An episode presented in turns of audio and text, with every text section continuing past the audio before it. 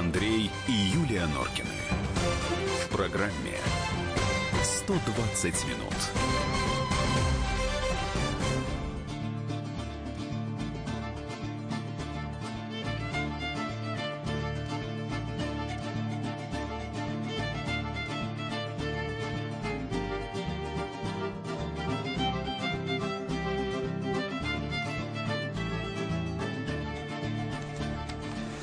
18.05, радио «Комсомольская правда», 120 минут и Норкины в студии. Добрый вечер. Здравствуй, Россия. Добрый вечер, Москва. У нас сегодня, как я вчера, по-моему, говорил, да, или понедельник, я У нас сегодня помню, чудесный гость- гость. Гостевой эфир, да, он будет немножечко необычным, потому что... Потому что я скажу Тем будет шалом, много. манишма.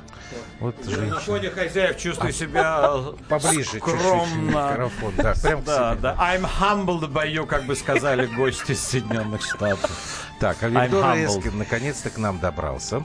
Если вы помните, мы последний раз с Виктором а, в эфире общались как раз, когда только-только появилась инициатива Да. о, о переносе посольства США в Иерусалим. Это было еще в прошлом году. Я И еще вот, позволю наконец, сказать, что Виктор. Роскин это израильский писатель, публицист. Я знакома с его книгой «Еврейский взгляд на русский вопрос». Замечательная, кстати говоря, история. Спасибо вам большое за подарок. Ну, Правда. поэтому все, что- я просто уже сижу Не, покрасневший. не, это мы так всегда делаем, а Виктор. мы- Зардевший. мы- мы- как это говорят у в России, мягко стелит, да жестко спать. Вот, Сейчас мы вас ожидания, вы заманим, ее да, прямо потом- туда до потолка, есть- и сейчас швырнете меня Еще есть решительно другая вниз. поговорка «люблю как душу, трясу как грушу». Да, есть такое. В общем, вы еще не представляете, куда вы попали. Шутка. А, 8 9 6 7 200 ровно 9702. Естественно, мы будем говорить не только об Иерусалиме, не только об Америке. а, Много о чем. И а Виктор сегодня с нами будет в качестве соведущего. Поэтому звоните, свою точку зрения высказывайте, пишите. Ну и давайте, собственно, с еврейского взгляда на русские вопросы. То мы, есть прямо говорите начнем. мне прямо, Да, да, да. кем пред вами слыву, да. Андрей и Да. Юлия Норкины. В программе 120 минут.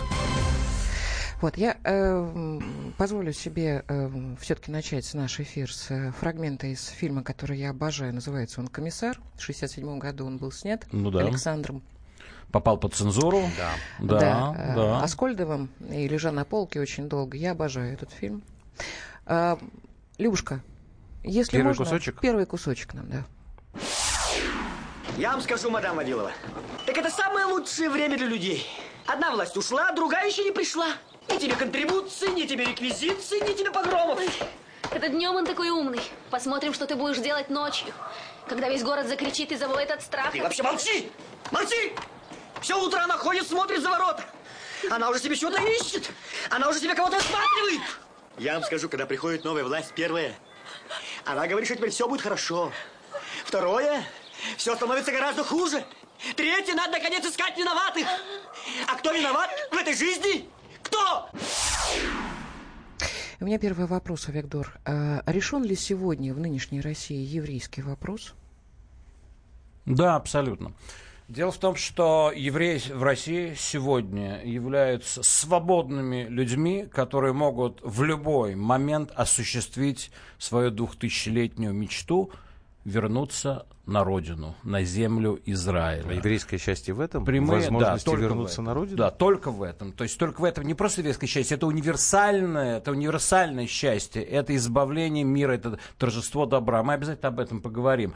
То есть то, за что боролись, сегодня существует просто в такой вот легкой форме, как э, приехать в аэропорт, сесть в самолет, полететь в любой момент. Поэтому никакие притязания э, с нашей стороны в России, ни на какие права национальные они сегодня рассматриваться не могут, никакие претензии также с нашей стороны серьезно рассматриваться не могут, поскольку каждый из нас может вернуться домой в любой момент.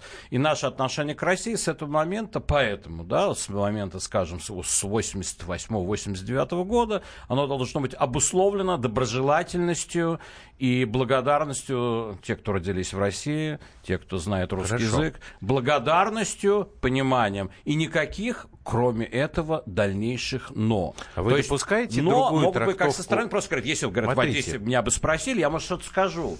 Но, Нет. в принципе, это самое главное, что это случилось. Вот то, что вот сейчас, если можно, два предложения, то, что сейчас мы с вами слышали, тот самый фильм «Комиссар», этого все больше нету. Нам некуда было идти.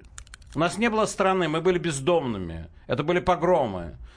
Это был Петлюра, это был Гитлер, это был Бандера, это был генерал Краснов. Но сегодня всего этого нет. Сегодня Израиль одна из сильнейших в мире стран. У нас есть свое государство, так, я процветающее... вас предупреждал вначале, да. Виктор. Скажите, пожалуйста, допускаете ли вы иную трактовку выражения вот самой фразы «еврейский вопрос» относительно России? Не в том, что для евреев он решен, а он не решен для представителей других национальностей. То есть еврейский вопрос как то, что во всем виноваты евреи. Вот это ушло из современной России? Нет, конечно, это не ушло, не уйдет. Более того, мы видим и в России, особенно на Украине, что когда нет евреев, их выдумывают. Евреям становится и Ценюк, евреем становится Порошенко, даже ваши некоторые политики называют его вальцем. Ва- вальцем ну, просто да, фальшивка, да. просто в духе протокола сионских мудрецов. Да? Слушайте, я помню, Аллу Борисовну называли есть. тоже еврейкой. Да Борисовну Пугачеву говорила, что она Алла Борохова. Ну, я не знаю, но она не... Я, там... кстати, вот про, про, я бы, кстати, ничего не могу сказать по поводу Пугачевой. Я могу говорят, сказать, что у меня была ученица сольфеджио Валентина Васильевна Шишкина, которая мне сказала в 75 году, то, что я помню всю жизнь. Была совершенно гениальная женщина интеллигентнейшая до русская дворянка. Когда я сказал, что смотрел «Иронию были с легким паром», я сказал, Витя, как вам не стыдно? Там поет Пугачева, и это нельзя слушать никогда и это нельзя смотреть. Но это э, были действительно люди высокие и оказавшие на меня влияние когда-то, еще в старой Москве. А, вы правильно э, затронули этот вопрос, тем не менее, среди рационально мыслящих э, людей, даже охваченных юдофобией, есть понимание следующее, что если евреи России чем-то недовольны или ими кто-то недоволен, всегда есть путь чемодана, аэропорт, Израиль. Вот то, чего раньше не было. Как только, как только это стало уже уделом подавляющее большинство евреев России, то любой человек в России понимает замечательно, что если у кого-то есть какие-то претензии, опять же, это несерьезно. Это не то, что какое-то национальное большинство претендует на Россию, понимаете? В России так есть, есть очень много людей не русских, такой, не российских, условно говоря. Именно да. такой стереотип-то и существует, какой? к сожалению. Что евреи не то, что претендуют на что-то, а претендуют на все. Но не претендуют. Мы претендуем на Израиль, на самом деле. Но вот на самом деле, вот, на самом деле, не, не, на самом деле больше не претендуют. Знаете, Смотрите. Не претендует. Если вы зайдете сегодня в администрацию президента, э, вы не увидите там никаких следов, что кто-то на что-то претендует. Так, хорошо. Я, Мы знаем э, национальный состав Я сейчас э, обращусь к власти. словам Сергея Юрьевича Виты, которого я достаточно много читала и очень люблю. И вот Александру Третьему, ну, кстати, его подозревали в том, что он очень симпатизирует евреям, он говорил о том, что в конце концов не существует другого решения еврейского вопроса, как предоставление евреям равноправия с другими подданными России. Революция дала возможность большую еврейскому народу получить равноправие, правда же? И вы в своей книге написали, что очень много чинов, и тогда было, э, кстати, занимали э, люди еврейской национальности. Что в Советском Союзе было не так? Ну и да, и нет. С 27 года э, иврит был под запретом в истории человечества не было культурного геноцида горше того, что было в ну, Советском ну, идиш, Союзе. наверное, все-таки, да, не иврит? Я говорю про иврит. Нет, иврит. иврит. Я иврит. говорю, Уже и, так, идиш не был никогда под запретом. Идиш никогда не был под запретом, а в Советском Союзе просто с 27 года не было выпущено ни одной книги на иврите, ну, кроме словаря в 64 году. То есть даже речи Сталина, Брежнева читать на иврите нельзя было. Э, когда вы лишаете народ его языка, основы его существования, запрещаете выезд в Израиль, то мы не можем говорить о каком-то равноправии. Более того, это был единственный запрещенный язык, и это действительно так. Понимаете, легко проверить. Сейчас кто-нибудь еще спорить, звонить. Проверьте, сколько книг было выпущено в иврите с 27 года. Я говорю, ни одной.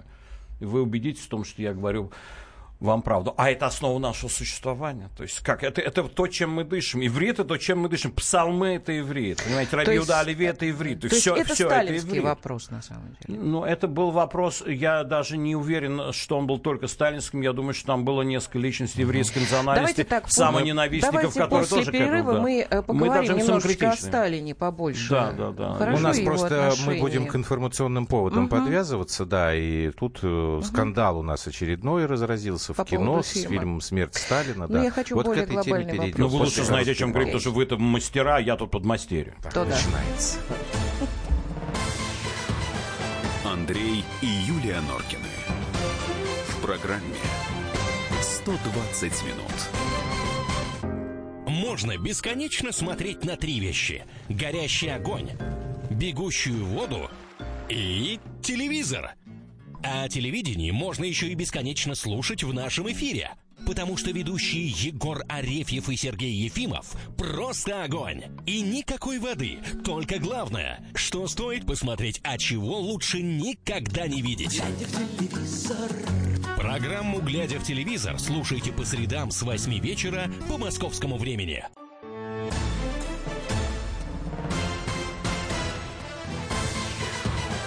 Андрей и Юлия Норкины. В программе 120 минут. Так, и вместе с нами Виктор Эскин, израильский писатель-публицист. Еще раз напомню наши координаты. Сейчас, Юлька. Плюс э, 7 967 200 ровно 9702. WhatsApp, Viber. Множество вот этих сегодняшних тем. Мы вместе с Виктором и с Ну, вами будем На обсуждать. самом деле сегодня одна тема еврейский вопрос и еврейский взгляд Еврейский на русский взгляд. вопрос. Э, Еврейский всё ответ. взаимосвязано, потому что мне кажется, что мы совершенно неразделимы. Вот у меня ощущение такое стойкое, и я считаю, что государство Израиль во многом существует подожди, еще и потому, что был нас. Советский Союз. Значит, ты- правда? я подожди, всегда мы остановились на Сейчас, том, я э, возвращусь. Про сейчас. Сталина, чтобы мы Андрюш, не забыли. Значит, Так, мы да. вот э, такой небольшой исторический Да-да-да-да-да. экскурс ведем, Да, да? да, да. А э, по поводу, тут, кстати, написали нам, э, что за чушь несет ваш гость, еврейцы в СССР. Знали только специалисты, народ говорил на идиш. Но мне кажется, Естественно, что то есть это- ну, человек, который пишет, он не, он не знает, на каком языке Библия написана, молитвы все. То есть иврит это всегда был основной язык еврейского бытия, а не разговорный, правда, действительно, но основной язык бытия. И он оказался под запретом. Как только закрыли все школы, где могли изучать иврит, понятно, что следующее поколение уже было полностью ассимилировано. И просто те, кто пишет такое, ну, как... Кто Виктор- мешает людям сегодня зайти даже в Википедию и посмотреть Это ни- на никто что-то? не мешает. Будут- Они позорятся. У меня, нет, нет, нет, у меня другой не вопрос. У меня другой А, вопрос. специально не Конечно. Мы Ну, ладно. сейчас вспомнили 27 На зло это не значит моются. уже э, сталинское время, сталинская эпоха. Мне всегда было очень обидно, приезжая в Израиль, слышать о том, что э, в израильских школах преподают следующее. Э, войну, Вторую мировую, э, по, значит, как считают в мире, да, для нашей Великой Отечественной, вы, э, выиграли американцы. Мне ладно, всегда ну. казалось, что а, при э, Сталине наша страна помогла справиться с таким чудовищным злом, как фашизм. И мне кажется, что вот не помнить это, эм, ну, немножечко неправильно, что ли. Потому Мне что кажется, что преступно не помнить. но- Преступно не но помнить, да? Я впервые слышу, Геноцид еврейского народа. что... Не только. Мне- Русских погибло тоже очень много. Ну, Послушай, прежде всего.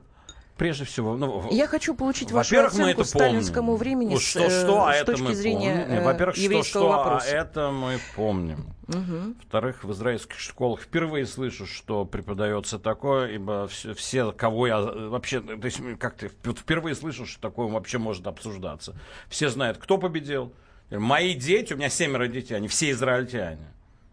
У меня есть один сын, который просто может я, в любой Олимпиаде вас участвовать, победить по всем битвам Великой Отечественной войны. Он просто читал сотни книг на эту тему. Ну, Сотни. это ваши дети Сотни такие. книг. Да. У Я меня там живут читал, друзья, которые, у и которых вот. де- дети совершенно Все другое фильмы учат. на русском языке, начиная от освобождения и так далее, знают их просто от и до. Теперь, не все дети так. И в Израиле, но в Израиле самое большое количество памятников советским воинам. Например, в мире нигде такого нету. Такого вообще памятования как раз героев русского народа и российского солдата, советского солдата нет нигде, как в Израиле. Можно лучше, можно хуже, но факт, что это, тем не менее, вот нет, Отлично. нет, кроме того, что 9 мая, какие у нас там пойдут эти бесконечные парады, там ветераны до сих пор, все это есть. Хорошо, но, тогда- Не, не, вопрос был специальный, а что насчет Сталина, да? Мгм, я Да. вот и хотел. Помним ли, помним ли мы, что на самом деле в 48 году, а я бы сказал еще более того, с 46 по 48 год, и читайте книгу Млечина на эту тему, например, Советский Союз по прямому указанию Сталина сыграл решающую роль в образовании Израиля в помощи. Это исторический факт. В решающий момент, в решающий момент Советский Союз оказал помощь Израилю. Правда, очень быстро Советский Союз поменял свою позицию. Это было связано, видимо, с тем, что Сталин посмотрел на своих собственных евреев и сказал, так, подождите, вместо того, чтобы благодарить меня за Израиль, вы хотите сами туда ехать? Нет, извините. И начались уже чисто антисемитские процессы, и потом, и потом Израиль существовал не благодаря помощи Советскому Союзу, а вопреки активнейшей помощи Советского Союза всем врагам Израиля. Это тоже надо помнить, и мы это тоже, кстати, помним. А я, человек, который воевал в 82 году Но в Ливане. Секунду, я, я тоже сейчас, виду, Юлька, подожди. Но насчет Сталина виду, помним, э... помним добро и еще как. Так, стоп, подожди, важный, очень да, важный все? момент. Да, да, да. Значит, вот вы сейчас сказали, потому что я уже знаю, что сейчас это э, пришлют. Э, значит, Сталин в решающий момент, вы сказали, 48 год. Но в том же 48 году был убит Михайлс. Михайлс. Вы видите, вы прекрасно знаете, что...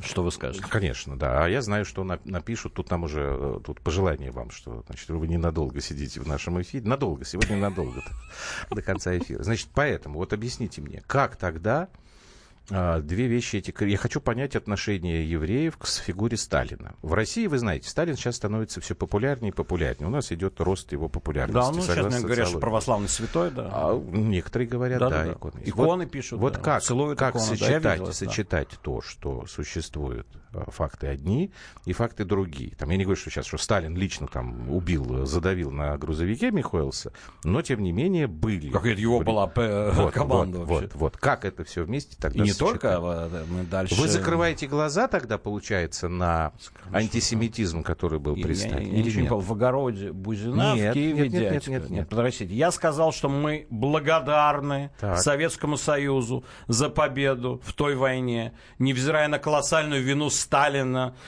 Ага, молоты вот, его вот, политике, вот, потому что эта война началась. И невзирая да. на этот факт, минуточку, потому что если бы Советский Союз бы вступил в войну 1 сентября 1939 года, то войны бы не было бы тогда. И мы это тоже понимаем. Но тем не менее, тем не менее, по факту, мы же судим уже по факту. Это мы в ней участвовали вместе с вами, и это была угу. война общая, общая победа, гигантская победа, за которую надо благодарить. Надо помнить, что касается Сталина, надо помнить, надо благодарить Сталина, Сталина и советского руководства за помощь, которую оказали Израиль. Иудеи это от слов благодарение. Отсюда, кстати, ода.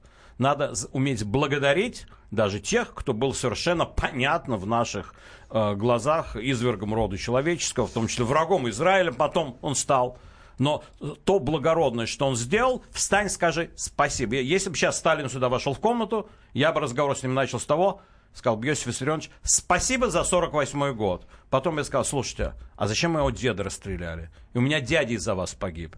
И вообще, что вы, почему вы эту страну поставили на колени? Зачем уничтожили весь цвет этого народа? Я бы задал много вопросов. Но я бы начал с этого. Извините, жизнь, она не так проста и однозначно. Говорить Согласен. о Советском Союзе только как исключительно месте, где э, сотни тысяч людей в 1937-1938 году подвергались зверским нацистским эсэсовским пыткам, а это правда, говорить только об этом неверно. И, ибо, в то время, ибо в то время жил и Сафраницкий, и Ахматова, и Э, Шостакович и Прокофьев, надо говорить и о том, и о том, и о том. Есть некая, некая понимаете, такая все-таки реальность более сложная. Когда мы говорим о Сталине, надо уметь помнить, и доброе тоже. Я на этом остаюсь, при том, что для меня Сталин это абсолютное зло в общих проявлениях.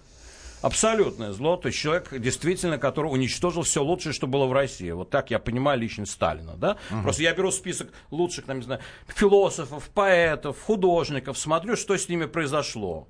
Ну, в лучшем случае они почти были арестованы, а только были трав... вот почти их, их погубили, их уже травили, там, как Шостакович, Прокофьев, Ахматова, Зощенко и прочее. Ну, а, а чаще бывало как с Мейерхольдом. Скажите мне, пожалуйста, тогда вот что. Вы же часто бываете в России, да, общаетесь с людьми, вообще смотрите как-то на те процессы, которые у нас происходят. А на ваш взгляд, а, современные российские граждане, они умеют разделять Сталина и страну Советский Союз? Или... Здесь даже не надо делить, поскольку в преступлениях принимали участие советские граждане тоже. Давлатов хорошо сказал, кто писал все эти доносы. Да, а? угу. да то есть вы... Э, э, сложно смотреть на историю как э, я предлагаю. Да, люди любят одномерно э, относиться. И сегодня в России, к сожалению, реакция на несправедливость, объективно, несправедливость, которая по отношению к Западу была допущена к России, это отдельный болезненный долгий вопрос. Это начиналось с, с Югославии, ага. из того, что НАТО как-то границы НАТО начали расширяться на восток. Есть обида, есть досада. В России реакция на это взять все худшее в российской истории, что было, все самое худшее. То есть это Иван Грозный, это Сталин, это ну, все преступное, все, что только можно, и это противопоставить Западу. Вместо того, чтобы самим укрепиться на лучшем, что было в российской истории. Даже включая... Например, Иван Грозный, Сталин. Э, например, Александр II. Например, Пушкин, например, Это Толстой, очень спор, Достоевский. А Виктор, вот по Дискуссионный, я бы так да, сказал. по поводу а Ивана Грозного, здесь, да, по поводу да, Ста- Сталина. Да. Я скажу, это худшее, это, да. А я Но говорю, это можно а сказать, я что говорю, это было что и это лучше, лучше, потому что именно в эти периоды страна э, становилась сильнее, страна расширялась, понимаете? Все-таки страна больше относится к Петру, чем к тем персонажам, которых вы э, говорите. Ну, Тоже а про Петра сколько вам скажут, что это был антихрист? Я, не хочу, я не хочу навязывать российским э, собеседникам какую бы то ни было Хорошо. точку зрения. Вот Мы, э, да, я да. очень осторожен с этим. Но говоря о Сталине, я отмечаю разные аспекты. Хорошо, а Виктор, нам сейчас нужно будет опять прерываться. Вот как Мы раз по, по поводу, поводу фильма, навязывания. Да. По поводу фильма уже после новостей. Конечно, у нас сейчас да. очень ну, большой скандал в связи с комедией. Да, да, да, да, да. Под названием Смерть Сталина, которая должна была завтра выйти в эфир, пока не выйдет. Вот сейчас мы об этом говорим, потому что там есть некая попытка навязывания как раз образа Сталина. А может быть и нет. Андрей и Юлия Норкины. В программе 120 минут. Товарищ адвокат! Адвокат! Спокойно, спокойно. Народного адвоката Леонида Альшанского хватит на всех. Юридические консультации в прямом эфире. Слушайте и звоните по субботам с 16 часов по московскому времени.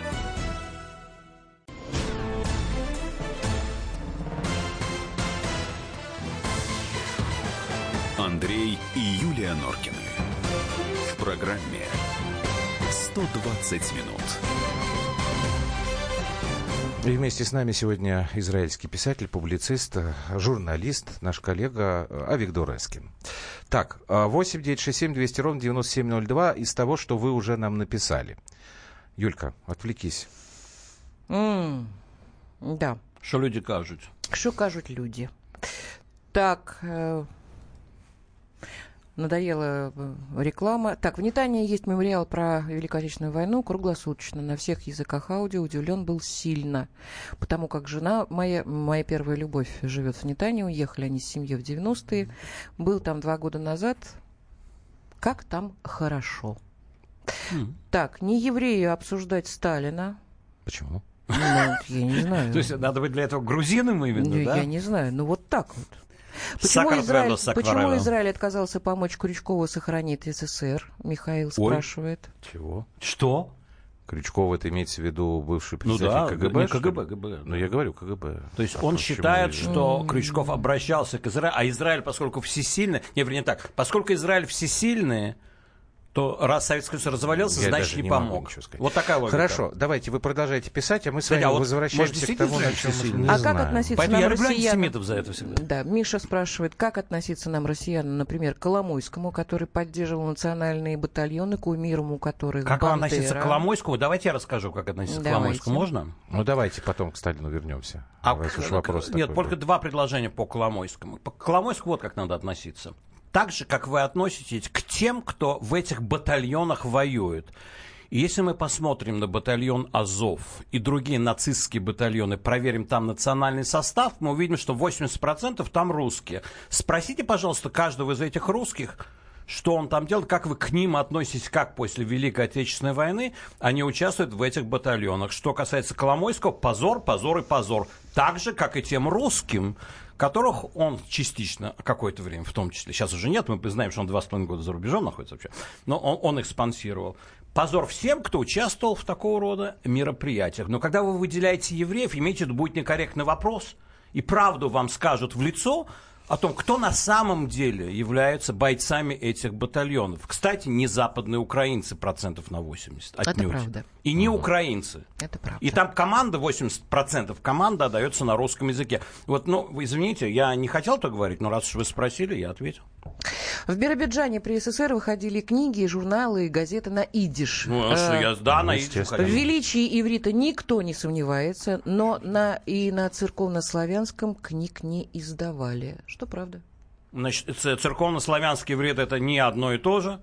П- Я еще раз повторяю, это язык каждодневных молитв, это язык всей нашей культуры. Кстати, уж скорее тогда арамейский еще надо было к этому прибавить. Я не буду в это сейчас никого посвящать, по- поверьте, нам виднее. Нас лишили главного с 27 года. В том числе об этом заботились определенные еврейские большевики, которые, так сказать, для меня столь же прокляты, как и все остальные, кто этим Но занимается. это только подтверждает то, что вы говорили раньше, что жизнь, она не плоская и не монохромная. Но Ну, я еще пришел правду действительно- говорить, а не голову морочить людям. Нет, ну людям действительно проще, наверное, относиться к этим вопросам именно так. Так, мы остановились на фильме «Смерть Сталина», потому что вот Авигдор говорил, а, обрисовал свое отношение к этому человеку, и мы отметили важность ненавязывания образа. Значит, вот один из информационных поводов последних дней.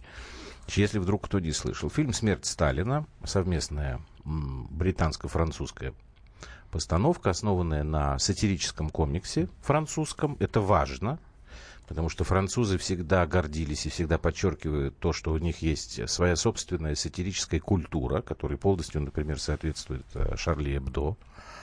А, значит, рассказывается о том, как советские руководители начали делить власть после смерти Сталина. А, картина получила прокатное удостоверение в конце декабря и завтра должна была выйти на экраны. Этого не произошло, потому что э, Министерство культуры внезапно прокатное удостоверение отозвало. Сейчас мы узнаем почему, но для начала давайте очень-очень маленький кусочек из э, рекламного трейлера фирмы, э, фильма «Смерть Сталина» вместе послушаем. Сталин умер. Он умер. Сталин умер! Мать честная. Наш генсек лежит в луже какой-то самоты. Да, слегка прихворнул. Ты угадал. Я хочу произнести речь на похоронах отца. Э, не проблема. Теоретически, да, но практически. Когда я сказал не проблема, я имел в виду не проблема. Я миротворец. Кто против меня, поставлю раком. Ее пристрелили у него на глазах. Этого сбросишь в яму. С остальными на свой вкус. Ну, э, я вам пе- переведу немножко. Тут были реплики разные. Вот раком поставить всех это предлагал Никита Хрущев. Значит, этого пристрели, этого сбросишь в яму, это Берия, ну и так далее, и так далее. В общем, заявлено это все как э, сатирический такой памфлет. Но э, дальше начался, вот, собственно говоря, скандал. И теперь давайте мы узнаем точку зрения министра культуры Владимира Мединского, чтобы дальше нам было проще обсуждать эту тему, а вам за ней следить. Можно нам, господина Мединского? Нельзя не согласиться, многие люди старшего поколения, да и не только, воспримут фильм как оскорбительную насмешку над всем советским прошлым, над страной, победившей фашизм, над советской армией и над простыми людьми, и, что самое противное, даже над жертвами сталинизма. У нас нет цензуры, мы не боимся критических и нелицеприятных оценок нашей истории. В этом деле мы и сами фору дадим кому угодно. Более того, требовательность, даже категоричность в самооценке – традиция нашей культуры. Но есть нравственная граница между критическим анализом истории и глумлением над ней. Минкультура обращала внимание прокатчика на крайнюю неуместность в принципе выхода подобной картины на экраны в канун 75-летия исторической победы под Сталинградом. Нас прокатчик не услышал. Но это все вопросы морали. А есть закон, которым мы руководствуемся и на требования которого справедливо указали юристы Министерства культуры в заявлении после просмотра фильма. В силу этого министерство приняло решение отозвать прокатное удостоверение фильма «Смерть Сталина» и направить материалы на дополнительную всестороннюю юридическую экспертизу. Ну вот, э, собственно, я так понимаю, что мало кто еще видел этот фильм, хотя уже есть люди, которые его посмотрели. Поэтому как бы я чуть более общий задам вопрос. Вот надо обижаться на подобное кино, на подобную книгу, на какой-то спектакль, если вдруг э, ваше представление, там, твое представление о исторических персонажах и событиях там представлено вот в такой абсолютно карикатурной форме. А может быть даже оскорбительной. Россия после 91 года э, совершенно свободное пространство для показа всего, чего угодно. количество материала, которое лично меня оскорбляет, это почти все, что показывается сегодня по центральному российскому телевидению. Чуть ближе микрофона. Да. Я думаю, что многие люди тоже, тоже согласятся, что вот тон ненависти, разжигание бесконечной ненависти и очень много лжи, которым сегодня заливается э, эфир, это оскорбляет чувства. Низкопробнейшие сериалы, которые люди видят, это оскорбляет их чувства. И разного рода подход тоже, будь то проамериканский, будь то антиамериканский, и все, что касается всех других вопросов, будь, любых, кто-то обижается. То есть надо решить, либо вы э, разрешаете, либо вы не разрешаете. Если есть Э, какое-то ограничение на показ чего-то, нужны для того критерии идеологические. Есть ли сегодня в России идеологические критерии? Их По сегодня нет. Не Но я, кстати, я как По раз Конституции не положено. Я придерживаюсь точки зрения, как раз я лично ты бы ограничивал бы и много чего бы не показывал. Главное, не смотрел. Я отлично вообще говорю, как пришли к тому, что вместо Скрябина и Рахманинова Стас Михайлов с Киркором, что это ужасно. Я считаю, что вообще с этого надо начинать, восстановить конкурс Рахманинова. Вообще много о чем бы хотел поговорить. Здесь, в России, сегодня, в эфирном пространстве, в медийном пространстве, такое количество мусора, которое оскорбляет чувство любого культурного человека, что выделить именно Сталина, это очень нехороший был ход. Это просто выстрел себе в ногу. То, что сейчас сделал министр э, Мединский, на мой взгляд, это он, он просто, во-первых, этот фильм, прежде всего, они рекламируют таким образом. Как и, надо это, сказать, Матильда, да, это, да, сказать, как и Матильда, правда. они этот фильм сейчас вознесли на пьедестал популярности в России. То есть все будут этот фильм сейчас смотреть.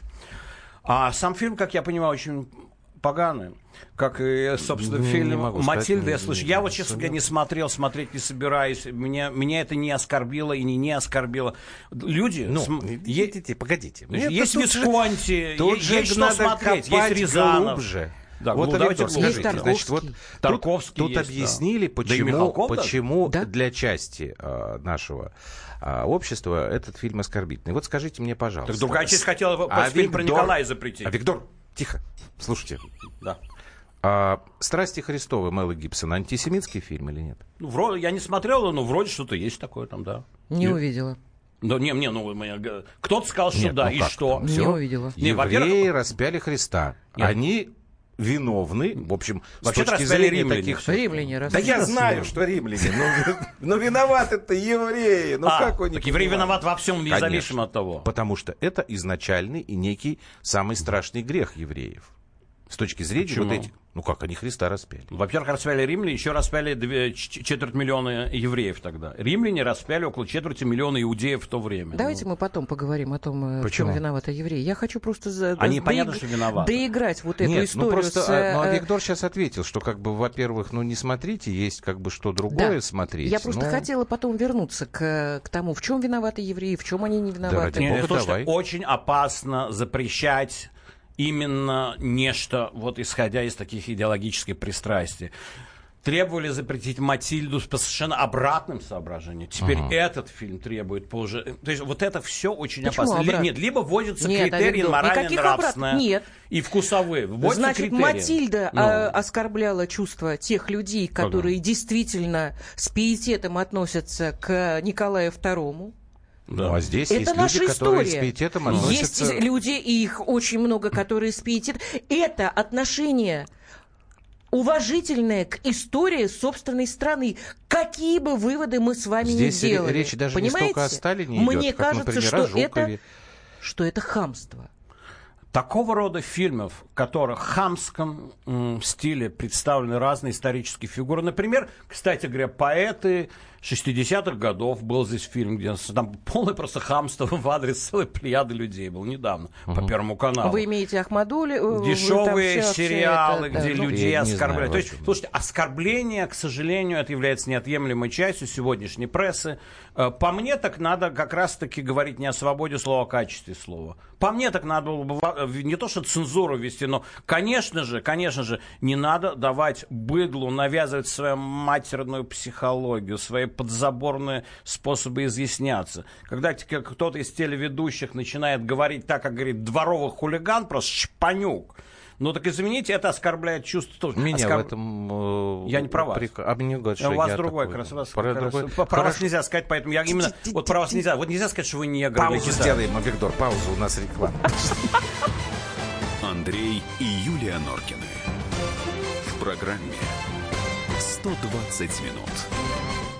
Мигранты и коренные жители. Исконно русское и пришлое. Культурные конфликты и столкновения менталитетов. Пресловутый НАЦ-вопрос встает между нами все чаще и острее. Ставим его ребром на радио «Комсомольская правда». Программу «Национальный вопрос» слушайте каждую пятницу после 7 вечера по московскому времени.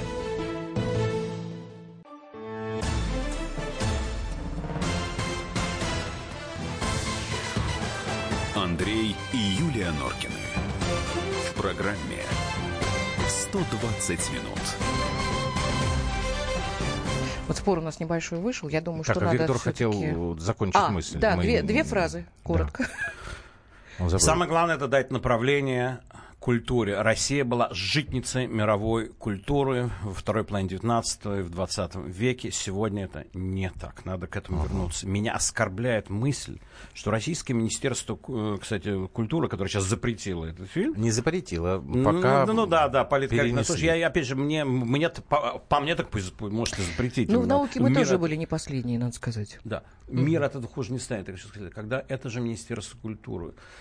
Миллионы долларов тратят до сих пор на совершенно подзаборное, андеграундное так называемое искусство. Там вот известному театру выделили 2 миллиона долларов, в том числе на спектакль «Гамлет» возле помойки. «Гамлет» — это не помойка а финансирует всю дрянь ту, вот, которую потом вы разгребаете вы на ваших, кстати, некоторых телепередачах, А финансирует имеете в виду? российский налогоплательщик. И тут главное, знаете, одно дело в свободном А Виктор, пространстве. мы боремся с этим. Так, минуточку. У вас Ну. есть свободный рынок, есть фильмы, такие, такие, такие. Зачем вообще запрещать? Либо действительно ввести критерии, но это надо как общую политику ввести. Я но предлагаю- когда вы сами финансируете еще вещи, которые, конечно, оскорбляют чувство достоинства любого человека. То, что делает сам Серебренников или Серебряков, как вы там... Серебренников. Да, это оскорбляет чувство любого интеллигентного Нормального. человека. Гамлет на помойку. А финансировал это не ЦРУ, не ЦРУ, не Согласна. Госдеп. И Хотя кто даже не? Моссад. А Российское Министерство культуры. Поэтому вот это все, вы знаете, Не нач- начать надо с того, что деньги пойдут на конкурс Рахманинова, на, на то, чтобы поэты здесь могли находить себе людей, с которыми они могли бы находить общая среда культурная, чтобы Андрей Макин писал бы не только на французском, но и на русском. Величайший писатель современности. А для Русский того, чтобы живет во Франции и отказался писать для на того, русском чтобы и так это далее. происходило, Да, я да, уверена, да. нужна цензура. И чтобы Трифонов, Вот Трифонов я- я- вернулся. Как и чтобы не времена. чтобы все они жили здесь. Да. Это Калейдотеатр, то, что говорит э, Авигдор про Га- Гамлета, вот этого помоечного. Давайте мы все-таки Да. послушаем Нет, э, вер- тех людей, которые смотрели Сталина, да. данный э, фильм. Можно? Давайте мы сначала послушаем э, Дмитрия Стешина, специального корреспондента комсомолки, и потом попробуем дозвониться до Стаса Тыркина, кинообозревателя, который тоже смотрел этот фильм. Как вы понимаете, у них э, разное отношение к увиденному. Давайте со Стешина начнем. Я не видел более мерзких фильмов о нашей истории. Я связываю это с тем, что ужас от победы над фашизмом в Великой Отечественной Второй мировой войне отпустил Европу. Потому что такого себе европейские режиссеры даже в самый разгар Холодной войны не позволяли. В этом фильме совершенно безобразная интерпретация событий, связанных со смертью Сталина. Вы помните, там э, события в реальности были растянуты на месяц, на полтора. Режиссер попытался все это уложить там несколько суток до похорон Сталина. Михалков сказал следующее, я его цитирую. Вы понимаете, такие фильмы просто не должны до России доходить. Люди, которые закупают такие фильмы, они не должны работать в нашей стране. Михалкова спросили про качество фильма как режиссер. Он сказал, это профнепригодная картина, я имею в виду артистов, как выставлен кадр, декорации. Это не фильм, это чистая спекуляция, и мы должны отнестись к фильму как к спекуляции, недостойное обсуждение. Общественный совет там принял другой вывод, составили коллективное обращение к министерству и министру, в частности, с просьбой снять этот фильм с проката. Это был Дмитрий Стешин, специальный корреспондент «Комсомольской правды», и Стас Тыркин, кинообозреватель «Комсомолки» нас уже слушает. Стас, добрый вечер. Добрый вечер. Ну, а вы что скажете по поводу смерти Сталина? Ну, я не слышал от э, того, чего, значит, он сказал предыдущий оратор, ну, представляю себе. А, Вот, и мне кажется, это очень смешно, глупо а, в 21 веке призывать что-то за- запрещать. Я думаю, что завтра, это, если уже не сейчас, это все появилось в торрентах. И э, так сказать, э, э, сейчас создается искусственная такая прекрасная рекламная кампания, о которой этот фильм, в общем-то, достаточно средний, надо сказать, не мог и, в общем-то, мечтать до этого скандала. Поэтому все идет по плану. Наступаем на те же грабли, ничему не учимся. 60 лет спустя после 20-го съезда партии доказываем что-то про Сталина, не идем э, вперед, а пятимся назад. Ну вот что я еще могу сказать, кроме этого. Ну а сам фильм, то есть вот вы очень коротко сказали, что так средненький, да? Ну да, ну просто мои представления о среднем это, так сказать, не, ужас для кого-то другого. С моей точки зрения, этот фильм недостаточно смешон и недостаточно высмеивает э, наших прекрасных лидеров, которые э, часть из которых, значит, умерла в 53 году, а, как выяснилось, в общем-то, жива до сих пор. На мой взгляд, было бы гораздо круче, если фильм представлял собой совсем такую отвязную, отвязный какой-то бурлеск в духе Мэла Брукса. Мне не, не, угу. наоборот не хватило там юмора, шуток каких-то убийственных э, положений, но, так сказать, в любом случае, этот фильм основан на комиксах, это абсолютно по-другому, так сказать, устроенное художественное пространство, и режиссер имеет, э, мне кажется, э, право рассказывать о том, о чем не рассказывают, кстати говоря, русские режиссеры, э, так как он себе Понятно. это видит. Спасибо большое. Стас Тыркин, кинообозреватель «Комсомольской правды». Ну, вот Виктор, видите, как э, совершенно просто диаметрально противоположные мнения. Я, протестую против всего этого. Вот почему вообще такое обсуждать неприлично. Почему? Как моя учительница э, Сальфеджио говорила, ну нельзя слушать Пугачева, если вы хотите да дальше продолжать в музыкальном не училище самый плохой, говорила Не самый плохой э, исполнитель в истории э, советской вот, популярной я, я, Ну, я цитирую говоря, про Валентину времени. И, кстати, Валентина Васильевна была великим педагогом. И, кстати, композитор не самый плохой, песенник, да. я имею в виду, а, Алла Борисовна. Да, вот, но да. я тем не менее, тем не менее, я тут с Валентиной Васильевной. Я думаю, что все-таки Элизабет Шварцкопф То, что вы говорите, это некий такой спор вкусовой. В смерти не, не, не, Сталина, не вкусовой, нет, нет, не вкусовой. В смерти Сталина, нет. например, есть такой эпизод. А, я вам сейчас его просто перескажу. Значит, э, группа там, кстати говоря, почему-то НКВД, хотя НКВД уже не было в 53-м, но это не суть важно. Ну, для них значит, это они не расстреливают важно, очередную, да. значит, партию политзаключенных. А, и тут приходит известие, что Сталин умирает. И, соответственно, э, должна приостановиться вот эта казнь, этот расстрел. И люди, которых должны были расстрелять, они говорят, подождите, пожалуйста, а нас стрелять не будут, сейчас же наша очередь.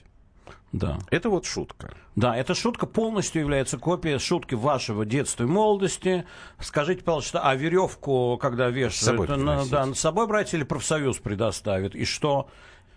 Мы сейчас будем обсуждать каждую шутку удачно или неудачно. 99% того, что сегодня называется культурой, это уничтожение человеческой души, уничтожение культуры, уничтожение языка, вместо того, чтобы возрождать настоящий русский ну, язык. Так, так мы обречены, получается, вот, знаете, если а, Вместо того, чтобы заниматься этим, опять же, обсуждать даже, это все равно, что думать о том, что политика может быть нормативной какой-то, а, Виктор, и а обсуждать всерьез кандидата под названием а Собчак. Нет, либо-либо. Это было Нет, либо-либо, очень, понимаете? очень скрупулезно. Нет, когда вы вызываете стриптизершу к себе сюда на подиум, то не надо при этом, не надо при этом говорить о Бердяеве, Флоренском, да, или Серафиме Саровском. То есть либо-либо. Если мы хотим говорить о чем-то высоком, нести что-то светлое и обсуждать культуру, то, то давайте без культуры все-таки оставим в стороне. Вот это все массовое, страшное, оскорбляет чувства. То есть вы хотите фронтально. сказать, Главное, это оскорбляет достоинство человека. То есть вы хотите все сказать, что не стоит э, сейчас российским там чиновникам и там зрителям и кинопроизводителям э, ломать копии по поводу фильма «Смерть Сталина», пока у нас по телевизору идут, вот как вы это такая там, же низко, дрянь, как такая все, же дрянь. Такой, такая же дрянь, как все остальное. То, что сделал Мединский, он таким образом показал, что ответим на героизацию Бандеры и Шухевича сакрализацией Сталина. И это не лучший ответ. Хорошо сказали. Хотя я не думаю, что тут надо возлагать э, исключительно на Мединского какой-то такой ответственность. А я говорю сейчас медийно а, и сущностно, и самого Бединского знаю, лично люблю и уважаю. Да, я тоже его знаю. И... Уважаю как его, так и Михалкова. Ну, вот смотрите. Но, Мне- тем не менее, мне- они, мне они не кажется, хотят видеть главного нем- здесь. Это будет воспринято вот так, как я Господа, сказал. можно И, к сожалению, к сожалению, в этом есть доля правды, что в ответ на волну героизации нацизма в Прибалтике, на Украине, в России ответили извлечениями собственной истории худших моментов и гларификацией их. К сожалению, это превращается в некое единое пространство. И то, что делает Шевкунов, это в том же направлении. И то, что делает сейчас те, Что? кто Что, пытается... что, что? Что? Кровавый навет, Что? ритуальное убийство. Что? Ну, там, идеология а, идеология вашего знакомого вам канала Да Царьграда. Что? Ну, Не-не-не, прекратите. Я говорю, я с ними общался. прекратите. Нет, Давайте я лучше... что- Прекратил. Погодите, А, про ритуальное убийство... Тихо, тихо. Про ритуальное убийство там передернули все это. Владыка Тихон совершенно про это не- не не говорит. Нет, я не передергиваю, я готов Я не про вас говорю. Давайте снимем фильм о том, что Черчилль педераст, Тэтчер шлюха и так далее. Но Ну и режиссер так видит. Имеет право. Посмотрим на реакцию Британии. Написал нам радиослушатель. Никакой Да, реакции, никто смотреть бога. дрянь не будет, и все. Мало ли что, какой-то подзаборный где-то там пробормотал. А ведь правильно? А ведь правильно. Сейчас мы делаем паузу. У нас э, выпуск новостей. Да. И потом мы продолжим. 8 9 6 7 200 ровно 9702. Продолжайте присылать свои вопросы о Виктору Эскину. Андрей и Юлия Норкины. В программе 120 минут. Радио «Комсомольская правда». Более сотни городов вещания и многомиллионная аудитория.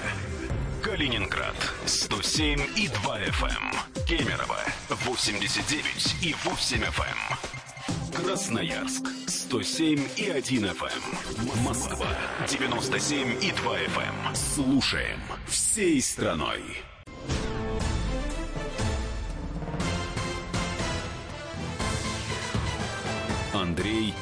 И Юлия Норкины. В программе 120 минут.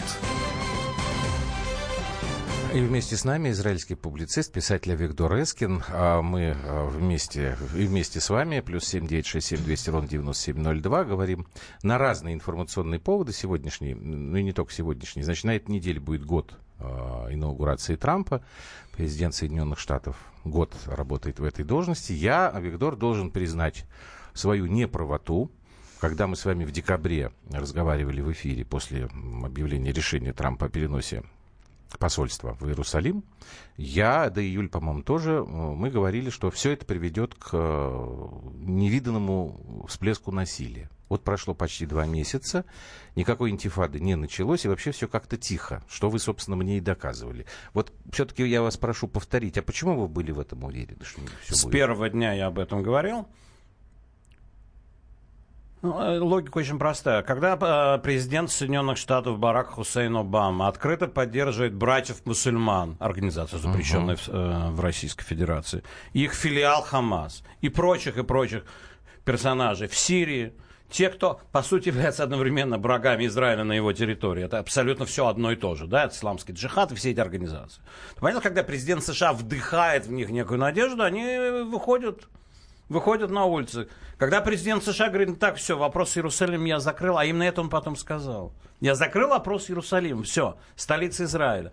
Вы, может, как какой-нибудь квартал мы вам как, когда-нибудь дадим, если будете себя хорошо вести. Все, вопрос Иерусалим закрыт, сказал президент США. Теперь давайте еще чисто практически. Вот Ну. на- Надо просто понимать, где мы находимся. Палестинская автономия, которая в том числе э, выплачивает деньги террористам и их семьям, поддерживает, на какие деньги она живет, просто понять роль Соединенных Штатов. Вот Америка тратит на палестинскую автономию, а если еще взять и всяких беженцев в Газе, тратит на них более 700 миллионов долларов в год. Это для А того, чтобы они молчали? Сколько тратит на них Россия? Жили спокойно? Россия сколько тратит на них? Не знаю. Ну, И 5 тратят ли миллионов. вы? 5 миллионов, более чем в 100 раз меньше. Так, э, короче, вы понимали просто пропорции влияния. Почему А, Виктор, это в было микрофон важно? только, Почему это было так важно? Но на самом деле, то есть в Израиле все не просто спокойно, а спокойнее, чем раньше. в потому что нет спокойнее, чем раньше, но я вам хочу сказать, что ради того, чтобы сказать то, что я вам сейчас скажу, вы не, не обижайтесь, как э, в фильме Минона, я вам скажу две умные вещи. произошло нечто колоссальное, а именно признание все-таки американцами. Это как именно некий мировой символ, а не именно вот что американцами. Это же всемирное явление. Дело в том, что на протяжении всей истории Идея изгнания и возвращения. Идея изгна... изгнания из рая и из возвращения в рай. Идея вообще всего возвращения, обращения. Возвращается вечером ветер на круге своя, как помните у Галича. Все вот это, это есть еврейская история. И возвращение евреев на землю Израиля – это величайший символ свободы, справедливости, добра, всего того, о чем говорит Библия. Это главное воплощение библейской идеи. Если ваш ребенок спросит у вас, а почему я должен верить в Бога и в добро, добро, вы скажете, как? Вы знаете, дети, на протяжении двух тысяч лет, видите, они скитались, они были наказаны, у них была своя миссия, разные причины. Но в Библии сказано, что они должны были вернуться, и это есть добро. Бог сказал, и они вернулись, уже больше половины людей. Второе. На протяжении двух тысяч лет, ну, вы скажите, полтора, полутора тысяч лет, велись ожесточенные споры между нами и нашими оппонентами, например, католиками, ну, о других я не буду говорить, ну, и некоторыми мусульманами тоже, ну, и не только, конечно, которые говорили нам, покуда вы не примете наше первенство, вы будете в изгнании скитаться, вы не вернетесь на свою землю. А мы ничего не приняли, их полностью отторгли и вернулись на нашу землю. То есть мы вышли в финал мировой истории, в отличие от них. Что я хочу этим сказать? Кроме того, не просто построили государство, которым можно гордиться. Слушай, вот любой здесь прибор современный, который вы держите в руках, я же не говорю там о флешке, которая чисто uh-huh. израильская, там есть израильская технология. Четверть лауреатов Нобелевской премии. В вопросах медицины любая ваша больница, в том числе используя израильские технологии, спасает жизнь людей. Ваше сельское хозяйство, которое сегодня тоже да, связано но при с... этом в израильских больницах огромное количество нас... американской Нет, аппаратуры. Ну, да, американская... и я знаю это не понаслышке ну, может быть, и я знаю, Виктор, что если бы не американское лобби и помощь... Не-не-не, ну что вы мне говорите? Так, так, так. Насчет американского лобби и помощи Тут у меня, кстати, вопрос пришел. Сколько будет продолжаться геноцид палестинского народа? геноцид палестинского народа. Я с удовольствием об этом поговорю. С удовольствием. Очень хороший вопрос. Большое спасибо. Я вот ждал такого человека, который мне даст возможность наконец сказать им, люди, вы не люди. О, о люди, а что еще сказать? порождение крокодилов. А что еще Какой геноцид? Сколько палестинцев погибло за всю историю конфликта с Израилем? Простите, пожалуйста, но Вообще-то Генштаб Российской Федерации объявил, что 50 тысяч террористов уничтожили за два года. Это больше существенно, чем палестинцев погибло за 50... Какие 50? За 100 лет конфликта. Существенно больше. Поэтому давайте не будем. Давайте не будем вообще говорить. Дело в том, что Израиль, включая конфликт с так называемыми палестинцами, которых нет как народа, ну, вообще никто о них не знал раньше. Да, это арабы, которые жили там. Вдруг они стали палестинцами. Ну, хорошо, uh-huh. называйте их палестинцами. Только знайте, что если называть их палестинцами филистимлянами, что это народ антихрист из Библии. Это те, кто были были против царя Давида и те, которые олицетворяют зло. Не мы это говорим про них. Мы говорим, что это арабы, мусульмане, хорошие люди, говорю. Двоюродные братья, мы их так называем. Они да, говорят, а палестинцы это называют. символ зла, название самое, это символ зла. Если вы их так называете, вы их оскорбляете этим самым. Вы этого не понимаете даже. Вы даже не понимаете, что такое история. Люди, не будьте не людьми. Серьезно, давайте. Израиль предоставляет арабам условия жизни, которых нет у них нигде. Везде и всюду они убивают друг друга. В Сирии убили полмиллиона. Десятки тысяч гибнут и в Йемене, в Ливии, где нет. Израиль единственное Хорошо, место... а чем вы тогда объясните, Авигдор, что периодически действительно вот. происходят а, и теракты, и Конечно. вот эти вот ужасные... Они хотят нас типа, уничтожить. Почему? Э, это идеология Хамаса. Идеология Хамаса То есть дело в идеологии. Просто вы говорите, Почитайте что надо, хартию надо, Хамаса. надо учитывать экономическую составляющую. Не, экономическая составляющая Нам, как есть... говорят, Нет. бытие определяет сознание. Если людям жить хорошо, да значит, они всем довольны. Наоборот, они хотят у тебя еще отнять. Ты им даешь что-то, говорят, а я хочу и это тоже. А я хочу и это тоже, так тоже бывает. Хартия Хамаса. Почитайте ее. Слушайте, она есть в интернете, есть Хартия Хамаса. Где говорит, что еврей виноват во всех бедах. Французская революция. Ну, я, собственно, начал с этого сегодня программы. Но это, да. это, это, это их конституция. Они в это верят, так они воспитывают детей, что Хорошо, во всем виноват. чтобы от Трампа Там не уходить. протоколы сионских а, мудрецов бы... упоминается да, в Хартии да. Хамаса. Который, э, это разрешенная террористическая Нет, организация в России. А Виктор просит не разжигать. Я, я вот, чтобы мы не, не уходили далеко. Да-да. А вот э, как вы относитесь к тому, что Трамп все это делает, потому что э, Кушнер иудей, и Иванка тоже Трамп иудаизм. делает, что может быть Кушнер делает, что, что Трамп... Просто смотрите, говорят, что перенос да. американского посольства в Иерусалим это единственное, ну, честно говоря, это неправда, да, потому что и налоговая реформа, сейчас и кое-что, да. что Трамп э, выполнил из обещаний. Самое, мол, несложное. Вот три дня назад в израильском парламенте выступал Майк, Майк Пенс, Пенс, да. вице-президент США. Он говорил как верующий христианин. Он, открыв Библию, показал, почему эта земля должна быть землей Израиля и будет землей государства Израиль, царства Израиль. Майк Пенс, человек, который не имеет никакого отношения ни к Кушнеру, ни к еврейскому лобби, очень много людей в мире, которые читают Библию, которые верят в победу добра, верят в настоящие идеалы добра и истины. Поймите, вот мы о чем сейчас говорим. Мы говорим о сути мироздания. Мгм. Мы говорим о самих основах вообще человеческой культуры. Майк Пенс, тот человек, который в это верит, совершенно независимо от Трампа, кстати. Трамп чел- э, в это верит. Кроме того, Трамп понимает, что если он пойдет на эти шаги, он, да, принесет определенную стабильность на Ближний Восток. Это же как раз-таки те шаги, которые могут способствовать стабильности Востоке. Кушнер и еще кто бы то ни было, они играют определенную роль. Ну, а, собственно, про- простите, а, Беннон не играл какой-то роли. То есть есть разные люди. Мы сейчас что будем все... Трамп человек, который, во-первых, преуспел за этот год. Тот факт, что только там вообще индекс Dow Jones он поднялся на 31%. Ну, извините, Ну, некоторые пожалуйста. говорят, что это инерция от Обамы еще на Не, самом ну как это, да, почему при Обаме этого не было? Это как раз президент России очень высоко это оценил. Это как раз доверие. Трампу. Как раз вот Путин это говорил, да? Вот, вот не со мной спорят сейчас, а вот у меня ссылки на авторитет есть. То есть президент Путин во время... Путиным, пре- молодец. да, во время пресс-конференции президент России я как раз помню, говорил об да, этом. да. А сейчас уже показатель, что 31%. Это, это гигантский показатель. Трамп выполнил обещание по запрету на въезд из проблематичных мусульманских стран. Трамп выполнил обещание по налогам, он идет дальше. И более того, я скажу следующее. Если удастся ему укрепить свои позиции, после того, как комиссия Мюллер прекратит работу, и если Россия также проявит определенное понимание в некоторых вопросах, Трамп пойдет на сближение с Россией. Давайте об этом поговорим через полгода. Давайте Я поговорим через пару раньше. минут. Да, хорошо. Андрей и Юлия Норкины.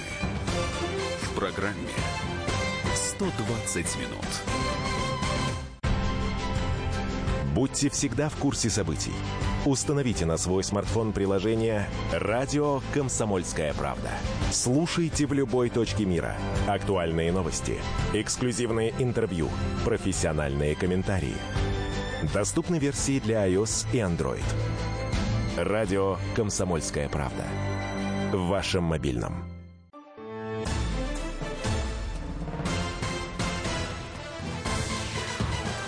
Андрей и Юлия Норкины. В программе 120 минут. 19.17 в Москве. Мы продолжаем программу «120 минут» с Юлием Андреем Норкиным. Юлием. С Юлием. Кто такой Юлий Норкин?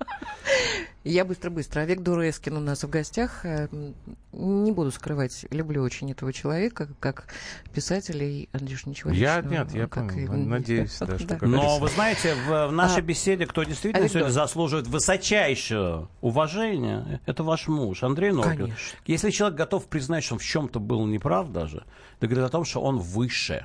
Услышите меня. А, безусловно. Это говорит о том, что человек порядочен и высок нравственно. А это то, что сегодня так редко. Я надеюсь, я тоже сумею как-нибудь прийти, признать свою неправоту в чем-то перед вами.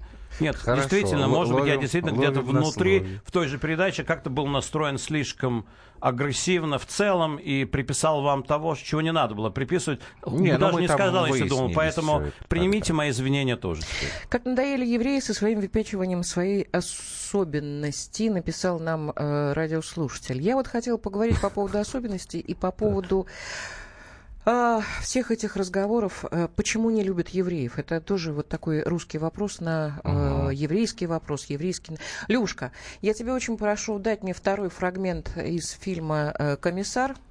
Который, да, подо- подобрали мы сегодня. Послушай, как она поет. Эта кацавка совсем с ума сошла. Тот парень простудится, то у него жар. Как хорошая еврейская мать, одним словом. А что ты думаешь? Если женщина одевает кожаные штаны, она от этого становится мужчиной. Я никогда не думала э, на самом деле, что действительно существует вот такая история, когда э, э, представители э, еврейского народа считают себя э, особыми.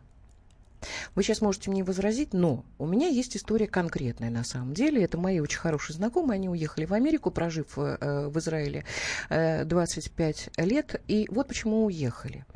Когда Алешка приехал э, с первой Ильей в 91 году, с большой Ильей, да, Илья э, в 91 году в Израиль, э, э, понятно, что ассимиляция должна была происходить, и к нему приходили верующие э, евреи для того, чтобы э, объяснять, как, что, чего, ну, кошерное, не кошерное, понятно. Э, Прошло полгода, где-то это было общение, и э, его спрашивает э, наставник, а у тебя жена кто? Говорит, русская. И он говорит, а ты знаешь, что жениться не на еврейке, это все равно, что жениться на собаке.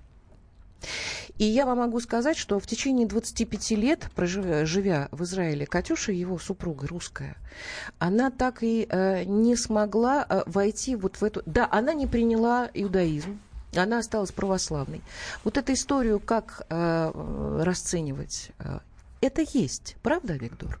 То, что Равин э, начитался христианских книг, он, видимо, изучал Новый Завет, 15 глава Нет, от как Матфея. можно, как можно 15 сказать, что глава если от не Матфея. иудейка, значит, ну, я, это, ну, я отвечаю, э, 15 собака. глава от Матфея, где Иисус называет неевреев собаками. В наших источниках я не сталкивался с такого рода определениями, наши раввины обычно так не говорят. Видимо, Равин как раз читал очень много христианскую литературу, где нееврей называется собаками. 15 глава от Матфея, те, кто, значит, сомневается в этом. Но теперь давайте серьезно. Давайте. Ра- то, что кто-то что-то кому-то сказал, где-то, как-то, когда, я вообще не, не могу ну, совершенно понять, о чем мы обсуждаем. Мы говорим все-таки о чем-то более глобальном. Понятно, что когда приехал более А миллиона людей из бывшего Советского Союза... израильских начинают травить. Послушайте, понятно, что когда приехало больше миллиона людей из бывшего Советского Союза, не все было гладко. Люди приехали с какими-то учеными степенями. Кто-то там преподаватель марксизма, Я про ленинизма детей приехал говорю. в Израиль. Потому что людям не было достаточно тяжело. Но в целом, если мы берем, как люди устроились и обустроились. Извините, сегодня 70% израильского хай-тека это вот эти самые люди. А они, а и благодаря им сегодня Израиль на втором месте в мире по инновациям и вообще есть чем гордиться. Вы можете мне при- привести тысячи неудачных историй абсорбции, я вам приведу сотни тысяч удачных. Что мы сейчас, что это меняет? Все, кто приезжал в Израиль, сталкивался с трудностями. Я там живу с 79 года. Это, э, Кто-то говорит, говорит, что подождите, мы это сейчас говорит будем- об агрессивном отношении внутри Израиля. Не-не-не-не-не. Какое агрессивное отношение? Люди помогали им все. Ой, всем, кто приезжал, помогали как могли. Насчет еврея, не еврея, эта тема существует, но извините, это все же знают, что там полным-полно людей русских, которые прекрасно пристроились. И Почему-то они не возвращаются в Россию сейчас.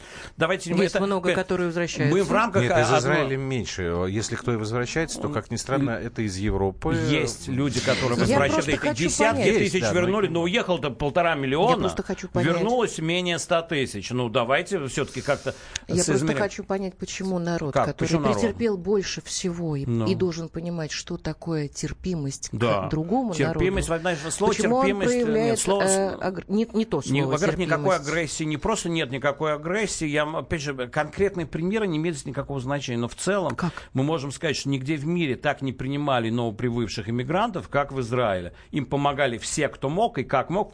Естественно, больше всех помогали религиозные при этом. Потому что у них это просто национальный спорт. Помогать чем можно. Может, лишняя плита и А всё. можете ли вы тогда сказать, Виктор, что израильское общество вообще свободно от болезни э, роста агрессии? Вот у нас, например, в эфире мы часто какие-то темы разбираем, сейчас дальше к ним перейдем, и у нас идет всегда разговор, и специалисты выступают, я уж про слушателей не говорил, что вот заболело наше российское общество вот этой вот агрессивностью.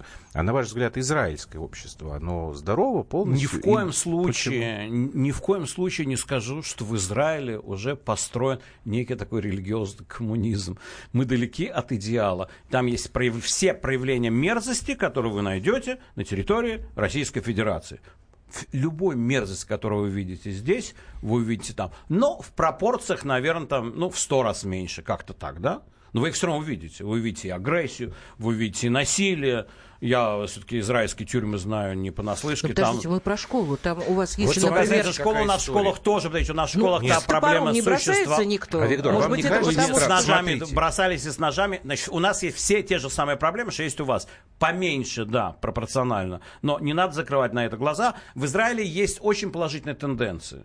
Вот я об этом могу говорить долго. Да. Есть тенденции очень положительные, направление очень хорошее. Израиль сегодня здоровое общество в целом, где средняя семья это 3 и 4 ребенка, в два раза больше, чем в Иране, например, да?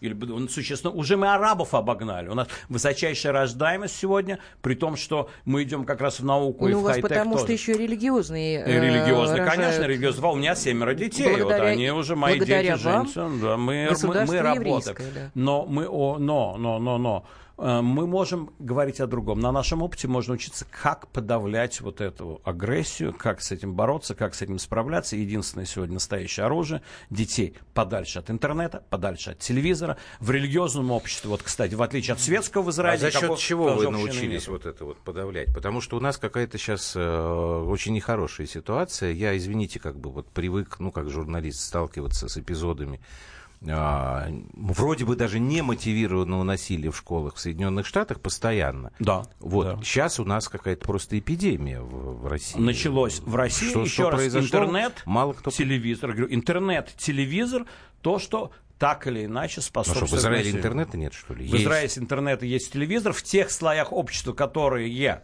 охраняют детей, вот, например, у меня в семье дети не могут зайти в интернет. Все. Ну, подождите, вы же нарушаете их права. А? Вы же их права нарушаете. У них есть право посмотреть там раз в неделю две серии фильма «Освобождение», «А зори здесь тихие». Есть фильмы, да, которые у меня дети смотрят все, да? А ювенальная юстиция не может вас за это? Нет, ювенальная юстиция не может меня за, за это. Черт, Подождите, У нас есть так? десятки процентов населения, сейчас не будем спорить, там 20 или 30, там, где дети не имеют доступа ни к телевизору, ни к интернету, живут другим. Понятно, что они иногда с этим сталкиваются. Но до определенного возраста они живут книгой, они живут стихами, ага. они живут живут музыкой. И там, где это есть, там нет насилия почти. Опять же, сто процентов никогда у вас не будет результата. Все равно кто-то найдется. Если кто-то, кое-где у, у нас, нас порой. порой. А да. Виктор, здравствуйте. Подскажите, почему евреев называют Бога избранным народом? Спасибо, не Аркадий. Ростов. Ну, Бог так сказал. Библия так сказано. Я что, виновата? Вам не нравится Библия? Напишите новую, сами, собственную. Тут Скажите, что человек... Вы... Опять, но ну, сами избранная, это идея, идея следующая. Особая миссия, на примере которой проявляется добро, зло, э, духовность и божественное. Возвращение евреев в Израиль, как я сказал, это божественная манифестация справедливости. Израиль – символ всего добра. Не потому, что Израиль полностью добрый, я об этом говорил. Не надо закрывать глаза на недостатки. Если в Израиле гей-парад, так Извините. В Иерусалиме причем? В Иерусалиме. Ну, ну в основном в Тель-Авиве. В Тель-Авиве. Нет, в Иерусалиме Значит, было. В Иерусалиме тоже был. Самый да. большой вот массовый кудоед это Тель-Авив. Это конечно. отвратительно а заслуживает да, вашего осуждения. Я же не говорю, что все, что в Израиле происходит, надо э, голосовать, э, одобрям. Но Нам в целом... заканчивать нужно сейчас уходить на новости. Любимый вашим гостем Сталин сказал, евреи как соль, без них невкусно, но и пересолить мало не покажется. Я бы сомневался в том, что да, это цитата я тоже думаю, не... что это а? не Сталин. Я сейчас я, сегодня в интернете Кто ходят знает? цитаты э, какие-то Ой, Сталина, которые люди написали где-то 10 лет назад, 5. А кто, может быть, выдумал по так, ходу? А, я хочу вернуться после новостей к школьной истории, потому что, во-первых, у нас есть эксклюзивный материал, которым мы хотели поделиться вот по последнему эпизоду в Бурятии, в Улан-Удэ. Продолжим немножко этот разговор. И, наверное, все-таки успеем еще кое-что обсудить. Но это будет после паузы. Напоминаю, 8 9 6 7 200 ровно 9702 наши WhatsApp и Viber. Андрей и Юлия Норкины. В программе 120 минут.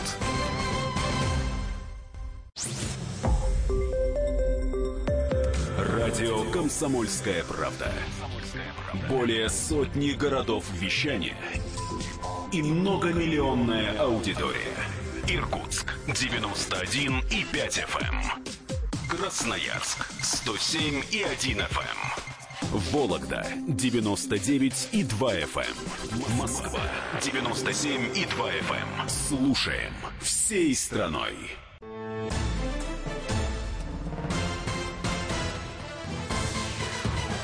Андрей и Юлия Норкины. В программе 120 минут.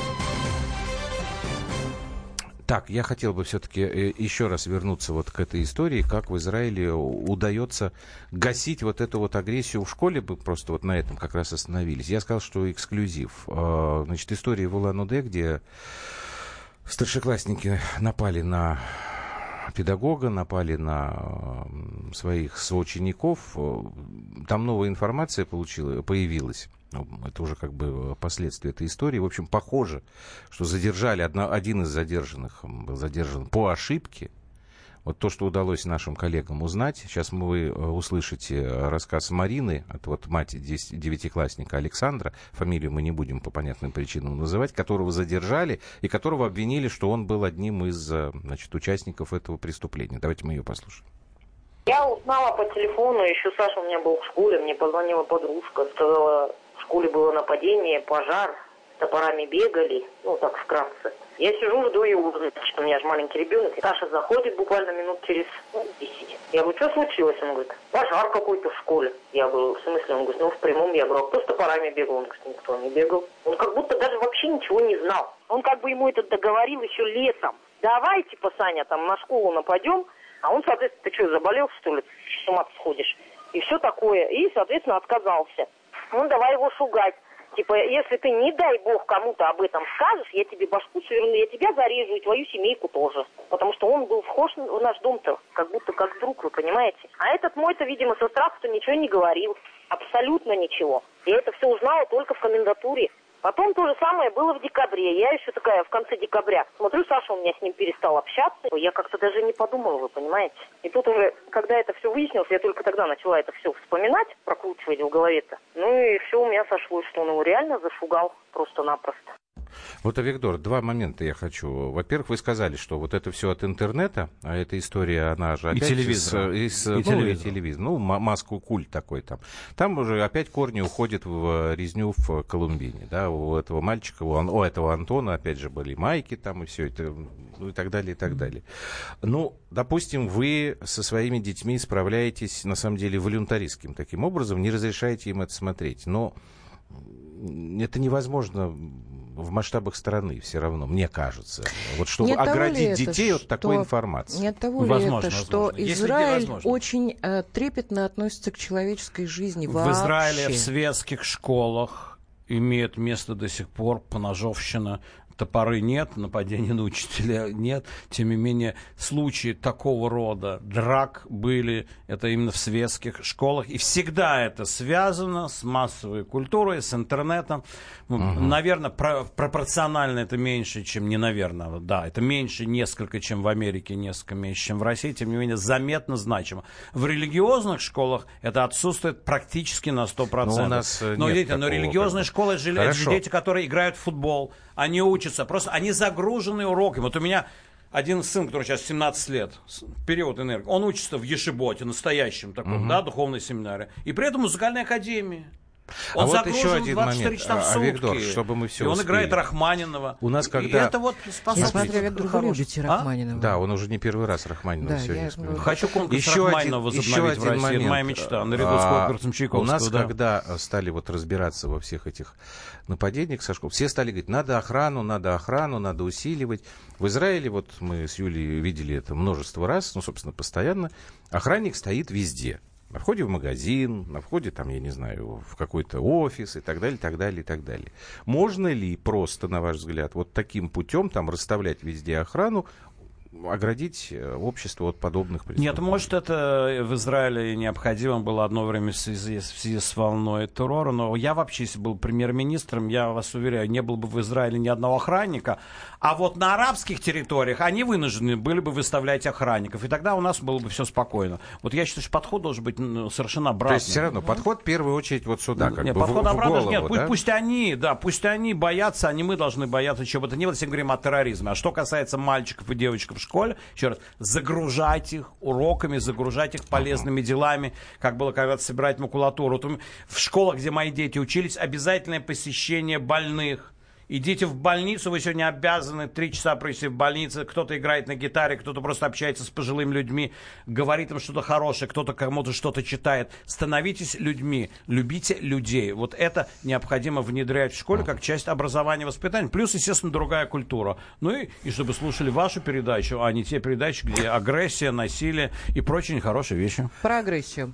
Э, Давай. Мы сейчас плавно перейдем к Олимпиаде. На самом у деле, нас Андрей у нас опять пришел. Э, этот вопрос Андрюш, Андрюш пришел к нам. Как всегда, Значит, вы в своей книге, Авигдор, написали, враги Израиля сегодня до неузнаваемости схожи с врагами России. Мы говорим о политических врагах. Да. Мы говорим и, обо всем. Да, вот вы знаете, особенно в период Обамы это было очень значимо. Вот мне Понятно, иногда что, кажется, да, что да, мы да. сейчас в такой же кислотной среде, Да. Россия, я имею в виду, так же, как и всегда пребывает в кислотной Ну, среде в- Израиль. И в живет есть, э, не благодаря, а вопреки. В этом есть немалая доля правды, хотя, вы знаете, Россия великая Микрофон, держава. микрофон, и я бы микрофон. предложил все-таки после выборов начать какую-то реформу тона, вот тона обсуждения этого. Россия страна, которая прежде должна показать свою внутреннюю мощь. Э, что позаботиться о том, чтобы, скажут? Позаботиться о, о том, чтобы дети американских А. президентов приезжали сюда учиться в ваши университеты, чтобы в вашу консерваторию ехали с Запада, из Америки, а не наоборот. Вы Ну, э, благая, как конечно. раз, да, но э, вот те люди, к которым вы обратились, со стороны еврейской либеральной интеллигенции, вы так ее назвали, Да, да, что, в да.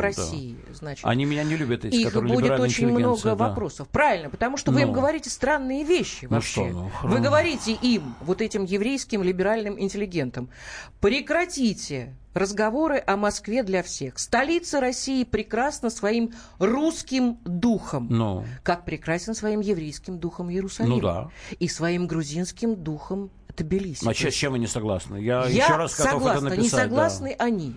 Ну, и не почему-то не них, согласны господи. те люди, которые все время Еще нам раз. ужесточают санкции и э, Не-не, ну те люди, которые ужесточают санкции, давайте поймем раз навсегда, потому что к- и в их двери стучатся все ваши соседи по 10 раз в день. С Олимпиадой что нам делать? Значит, нас- ваши соседи стучатся во все двери Брюсселя и Вашингтона и требуют санкций. Это главная проблема сегодня России. И об этом как-нибудь поговорим Это в отдельной проблема передаче. или, или можно не обращать на это внимания? Нет, нельзя и- не, не обращать внимания, надо налаживать с ними отношения таким образом, чтобы, а, это- чтобы Россия была, по крайней Знаете, мере, Виктор, э, региональным э, лидером. Слушайте, есть когда вас кусают одна. серьезно, вы поднимаете свою авиацию быстренько. Ну, есть вы знаете, хотите- надо- Решаете этот вопрос силовым тоже- методом и... Нет, я не беру во внимание меч Гедеона, потому что там операция э, длилась Там много многие операций. Да, То я есть ты понимаю. предлагаешь поднять авиацию и к этим самым э, разбомбить штаб-квартиру ВАДА. Вот. Иногда применение силы уместно, но я говорил о другом, вы же понимаете. И э, по- понятно, что не, не, не об этом речь. Э, Изменить нужно весь подход, весь настрой, на мой взгляд, за один день. Хорошо. Что касается А Олимпиады, у меня другая- я, я, не, я вообще в спорте ничего не понимаю. Хорошо, быть, а я не им вас не про спорт. А может быть, Смотрите, им по- изменить Юлюш, э, взгляд на... на- Скажите, Не, пусть ну меняют. это- Так вы их должны в этом... Вот ваша задача их в этом убедить, а Нет, не привести нет. к тому, что уже А, две Виктор, трети украинцев относятся пожалуйста. к вам негативно. Совершенно верно. Чтобы две- Я хочу, чтобы, чтобы три Я четверти украинцев относились к вам хорошо. Я вот чего я хочу. Мне кажется, Смотрите, для того, чтобы э, кого-то переубедить, нужно как минимум понимать э, алгоритм действий, логику вот этого человека. Мы почему Андрея позвали? Потому что вот эта история с Олимпиадой, которая вроде как так на спад пошла, а э, вчера вечером опять вот все это пошло по новой, ну тут логики вообще нет никакой. Андрюш, ты сначала э, объясни нам по поводу флага. Значит, сегодня утром поднялся вот этот вот... кошмарный шум, что все-таки запретят, запретят нашим болельщикам приносить флаг государственный на трибуны российский. Сейчас вроде вечером есть опровержение от МОК. Так это или нет? Вот Да, это- действительно, опровержение есть. Э, О чем идет речь? О том, что в правилах для болельщиков на Олимпиаде прописано, что нельзя проносить флаги и национальную символику тех государств, которые не участвуют в Олимпийских играх. Это было написано не для России. Это было написано еще 18 ноября появились вот эти вот правила. Эти правила были прописаны в предыдущие Олимпиады. Это не э, как бы шаг, не антироссийский шаг, Так. да? Но возникает вопрос. Мы в своем статусе нейтральных спортсменов из России считаемся, что Россия участвует в Олимпиаде или не считается? Вот такой запрос Олимпийский комитет России отослал в Международный Олимпийский комитет и ждет ответа. Но вот на этот вопрос. Считается ли, что э, Россия участником Олимпиады или не считается? Вот, вот примерно вот так сейчас дела обстоят. Мгм. А то, что касается с неприглашением чистых спортсменов, это как можно понять и объяснить? Я, честно говоря, до Кроме сих как пор- политика, я никак не могу это Да, я до сих пор в шоке. Я тоже считаю, что это политика. Я тоже считаю, что если это политика, то это решаться может только политическими методами. Это уже не спортивный вопрос. Это вопрос дипломатии, это вопрос, э, не знаю, там, участия политиков. И да, я считаю, я считаю, что это шаг, агрессивный шаг со стороны Международного Олимпийского комитета в наш адрес. Что говорил Томас Бах? Президент Международного олимпийского комитета, что чистые спортсмены должны не пострадать, не должны пострадать. Да. Что сейчас получается? Что у вас к Антону Шипулину есть вопросы по поводу допинга? Нет. Нету. У вас вопросы есть к Виктору Ану по поводу допинга? Нету. У вас к Кустюгову есть вопросы? Нету. Они чистые? Чистые. Почему они не едут на Олимпиаду? Вот на эти четкие ответы Международный олимпийский, на эти четкие вопросы Международный олимпийский комитет ответов дать не может. И кроме как политической составляющей это объяснить невозможно. И мало того, что это агрессивный шаг, мне кажется, что это и дебильный шаг со стороны Международного олимпийского комитета. Потому что только ну, люди там ставят, да, мы осознали, что у нас есть некие проблемы с допингом. Да, так мы задумались над этим. Мы там провели какие там реформы, приняли законы. А после этого всего мы видим, что это вообще все значит. Значит, все, что вы до этого нам рассказывали, доказывали с помощью ручников, точно все ерунда, что ли, получается? Если вы так продолжаете, ну, себя вести и вот э, ведете угу. на такие шаги. Так что со стороны Международного олимпийского комитета это какая-то глупость. Вот понимаете, Виктор, поэтому сейчас уже ответим после паузы. Вот пойдите и объясните вот этим людям, о которых сейчас Андрей рассказывал, вот что так ну, извините за наивность, мне тут давно обвиняют в наивности Юли, что так делать нельзя. У нас еще будет буквально несколько минут, сейчас короткая пауза, и мы продолжим. Андрей и Юлия Норкины. В программе 120 минут.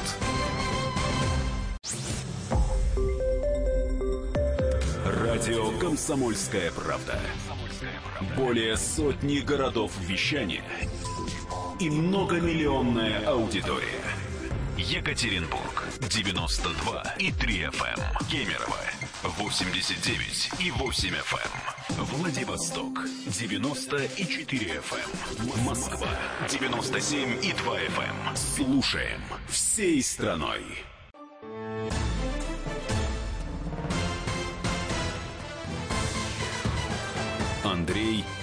И Юлия Норкины. В программе 120 минут. Господа Норкины, когда вы вышли в эфир, я бежала с работы, чтобы услышать вас. Злободневные темы, наша жизнь. А сейчас что я слышу? Стыдно, господа. Все мои друзья и я больше вас слушать не будем. Особенно неловко за Юлю. Ужасно. Может быть, ей развестись со мной? Даже... Я же еврей. Понимаете, какая беда, да? Ну, потерпите. Сегодня Авигдор вместе с нами обсуждает эти темы. Вот. Э, полное право у вас э, нас не слушать. Хотя мне кажется, что вы не совсем правы. Так, чтобы закрыть вот эту олимпийскую тему, прямо сейчас давайте мы послушаем Алексея Ягудина, прославленного нашего спортсмена, олимпийского чемпиона по фигурному катанию, его э, мнение, и потом как раз вот у Виктор такой будет финальный, видимо, вопрос к вам. Мое мнение, что это чистейшая политика, и если санкции, они бьют по экономике страны, то здесь это те же самые какие-то санкции, только в спортивном направлении, направленные на уничтожение российского спорта, на подрыве какого-то общественного мнения по отношению к нашему спорту и к нашей власти тоже. Я прошел очень длинный спортивный путь, и то, что я вижу, я даже не могу словами передать то, что может происходить внутри тех фигуристов, которые их странили. Вырезали из их жизни целую целую огромную часть, которой они не просто жили, существовали. Именно тот кусок, отрезок жизни, в который они вложили душу и сердце. Меня всегда учили, что спорт вне политики, но здесь это чистейшей воды политика. Россия в последнее время показывала, и Сочинская Олимпиада показала, что мы, как были нереально крутая страна под названием Советский Союз, то через какое-то время и Россия заслуживает чистейшего человеческого уважения. А, но в своем инстаграме Алексей Ягудин э, более резок, там, с ненормативной лексикой, на самом деле. Вот, Виктор, вы, наверное, слышали такую мысль, что русские — это сейчас новые евреи? что вот теперь русских... Гонение все... теперь на русских да, такое, да, да. как... Э, ну, нет, ну, конечно, ну, не настолько, конечно, что, что, что пальму первенства нет, ну... мы не будем отнимать, но Э, если без дураков, то, конечно, история очень неприятная. Я хотела вас спросить, если была бы такая ситуация, хотя были ситуации гораздо хуже и в Мюнхене на 72 год, да, это там э, вообще была катастрофа, но тем не менее, вот была бы с Израилем такая ситуация, вот так бы вас прессинговали, что бы вы рекомендовали, как э, гражданин страны, у которой вот такие проблемы, э, своим спортсменам? Ну, что там Как делают э, по вопросам Израиля в Организации Объединенных Наций, поэтому я говорить не буду. Я думаю, что пока что мы еще все-таки опережаем вас намного по степени несправедливости. Достаточно хотя бы говорить о термине «палестинские оккупированные территории», хотя до того это была Иордания, а до того это была вообще был британский мандат. Просто столько лжи и ненависти по вообще отношению к. Израилю. Да, хотя, еще раз, у нас вот Россия это 17 миллионов квадратных километров, Израиль 27 тысяч. Мы оккупанты при этом. Я, я же не говорю об арабских странах, их 22. Отставили. Проблема. На протяжении года, как минимум, а я только медийно к этому отношусь, я слышал о предвзятости Олимпийского комитета, и, собственно, в нем и не сомневаюсь, потому что общее настроение, он действительно такое. Что бы там ни было, общее настроение общезападное, оно сегодня достаточно антироссийское. Сомнений нет, в том числе включая несправедливость. Когда Россию обвиняют в агрессии, а при этом НАТО движется на восток, это очевидно несправедливо, о чем я всегда говорил. Или Запад закрывает глаза на тенденции героизации нацизма на Украине и в Прибалтике, это тоже должно вызывать у нас человеческий, моральный, нравственный процесс, протест, безусловно. Но когда мне говорили на протяжении года, что все это выдумки Запада, происки Запада, а потом российский все-таки Олимпийский комитет как бы там все это признал, еще принес извинения, то я не понимаю медийной политики. Я в некоторой растерянности, да? То есть либо все это происки, все отрицать, ну, если признаем, так лу- лучше было бы с самого начала что-то признать и договориться о чем-то. Я, честно говоря, просто не понимаю Я этой понял. тактики. При том, что мне совершенно очевидно, что все, что сегодня связано с Россией, имеет общую тенденцию... Так русские новые евреи или нет? Э, нет. Почему? Ну, не- ну, потому что все-таки евреи, вот- они старые, а русские, они новые, и они новые русские. Нет, это Хотя говорят, что новые русские это Новые старые русские. евреи. Ну ладно. у нас уже это тема для другой эфир, передачи. если у тебя еще есть вопросы, Андрюш. Давай, ты. Я э, в начале, э, Вопросы, конечно, есть. в начале нашей программы два часа назад э, цитировала Вита Сергея Юрьевича. Люблю его. Вот так. Он говорил, никакое государство не может жить без высших духовных идеалов. У меня вопрос. Какие духовные идеалы у современных светских израильтян? Именно светских ты подчеркиваешь? Светские израильтяне, они живы были идеей возродить независимость после Освенцима. Действительно, о чем говорил Майк Пенс сейчас в Кнессете. Три года всего после. Люди восстали из э, пепла Освенцима и создали независимое государство, которое сегодня процветающее государство. Это орошенная пустыня. Это действительно в целом сегодня, при всех тех проблемах, которые мы упомянули, э, это то, чем можно гордиться. Светские израильтяне, этим гордятся, они в это вложили. Из, э, естественно, религиозным израильтянам, которые сегодня уже почти половина населения, а среди учеников школы уже более половины, им, конечно, есть гордиться еще больше. А на самом деле гордиться надо ничем вообще не надо. Как? Слово гордиться уместно только по отношению к воле Всевышнего, гордиться тем, что сотворил здесь Всевышний на этой земле, сколько прекрасного и светлого мы здесь наблюдаем, в том числе то, что мы видим сегодня в Израиле. Да, вот это воплощение библейской идеи живое, вот можно этим гордиться, Но но, не сделали- самими собой. Но это сделали Русская пословица. «фараон гордился и в море провалился». Но это сделали светские израильтяне все-таки, поднимая Это сделали совместно, в том Совместно. числе, если это сделали, в том числе светский Израиль, честь и хвала им. Какая, а были еще также представители русского населения России, семейство На ваш- Куракиных. На ваш взгляд, Наш да, начальник генштаба Рафаэль Итанов, на, На самом деле, Орлов Россия- чистокровно русский, не принимавший Авигдор, никакого иудаизма. На Да-да. ваш взгляд, Россия может взять как идею именно Россию? Нет, извините, Россия страна, Россияне которая, которая может опереться идею, да, на Бердяева, величие величие на России. Бердяева. Но величие России только в ее именно исконном глубинном в том значении, которое дает Россия. Как бы. Бердяев, Солженицын, да, Которого не Булгаков, очень жалуете. Достоевский, Ну, Толстой и вопросы, многие, да. многие, многие, многие другие. У России есть великая традиция, духовная традиция. Иван Грозный и Сталин. Вот, которая. А что касается этих двух, двух персонажей, ну, реши, если кому-то хочется соревноваться с Бандерой и Шухевичем, то можно в этом направлении тоже идти. Ну, там разные истории. Вообще совершенно- можно было бы, конечно, совершенно спорить. И разные. Да, они спорить, разные, несмотря на некоторые эм, эм, некоторых наших слушателей. Вот. Но мы вас вынуждены успокоить. А Виктор Эскин в понедельник нам в эфир не придет. Вот. Хотя мы бы его позвали. Виктор, спасибо вам большое. Спасибо На этом мы с вами прощаемся. Лыхаем это значит за жизнь. За жизнь. Вот. Грустной песней будем заканчивать, потому что вот эта история с Олимпийскими играми, она, честно говоря, меня доконала. Я сегодня выбрал песню сам, потому что я считаю, что то, что сейчас происходит э, вокруг Олимпийских игр, означает конец Международного олимпийского движения в том виде, в котором его Пьер де Кубертен придумывал. Так что олимпийская сказка «Прощай». Вспоминаем то, как было на Олимпиаде в 80-м году в Москве. Это понедельника. Пока. Тише, тает быстрое время чудес. До свидания, наш ласковый Миша возвращайся в свой сказочный лес. Не грусти, улыбнись на прощание, вспоминай эти дни, вспоминай.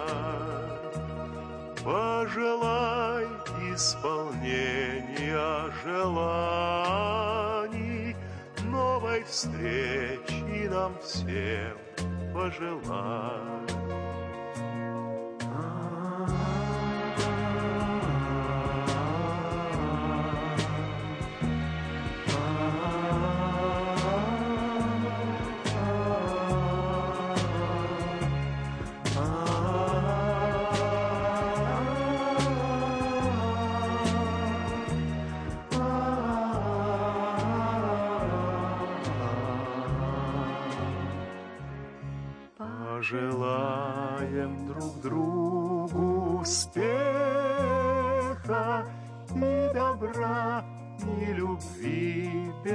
Конца. Олимпийское звонкое эхо остается в стихах и сердцах. До свидания, Москва, до свидания, Олимпийская сказка, прощай. Пожелай исполнения желаний, Новой встречи друзьям пожелай. Расстаются друзья, Остается в сердце нежность, Будем песню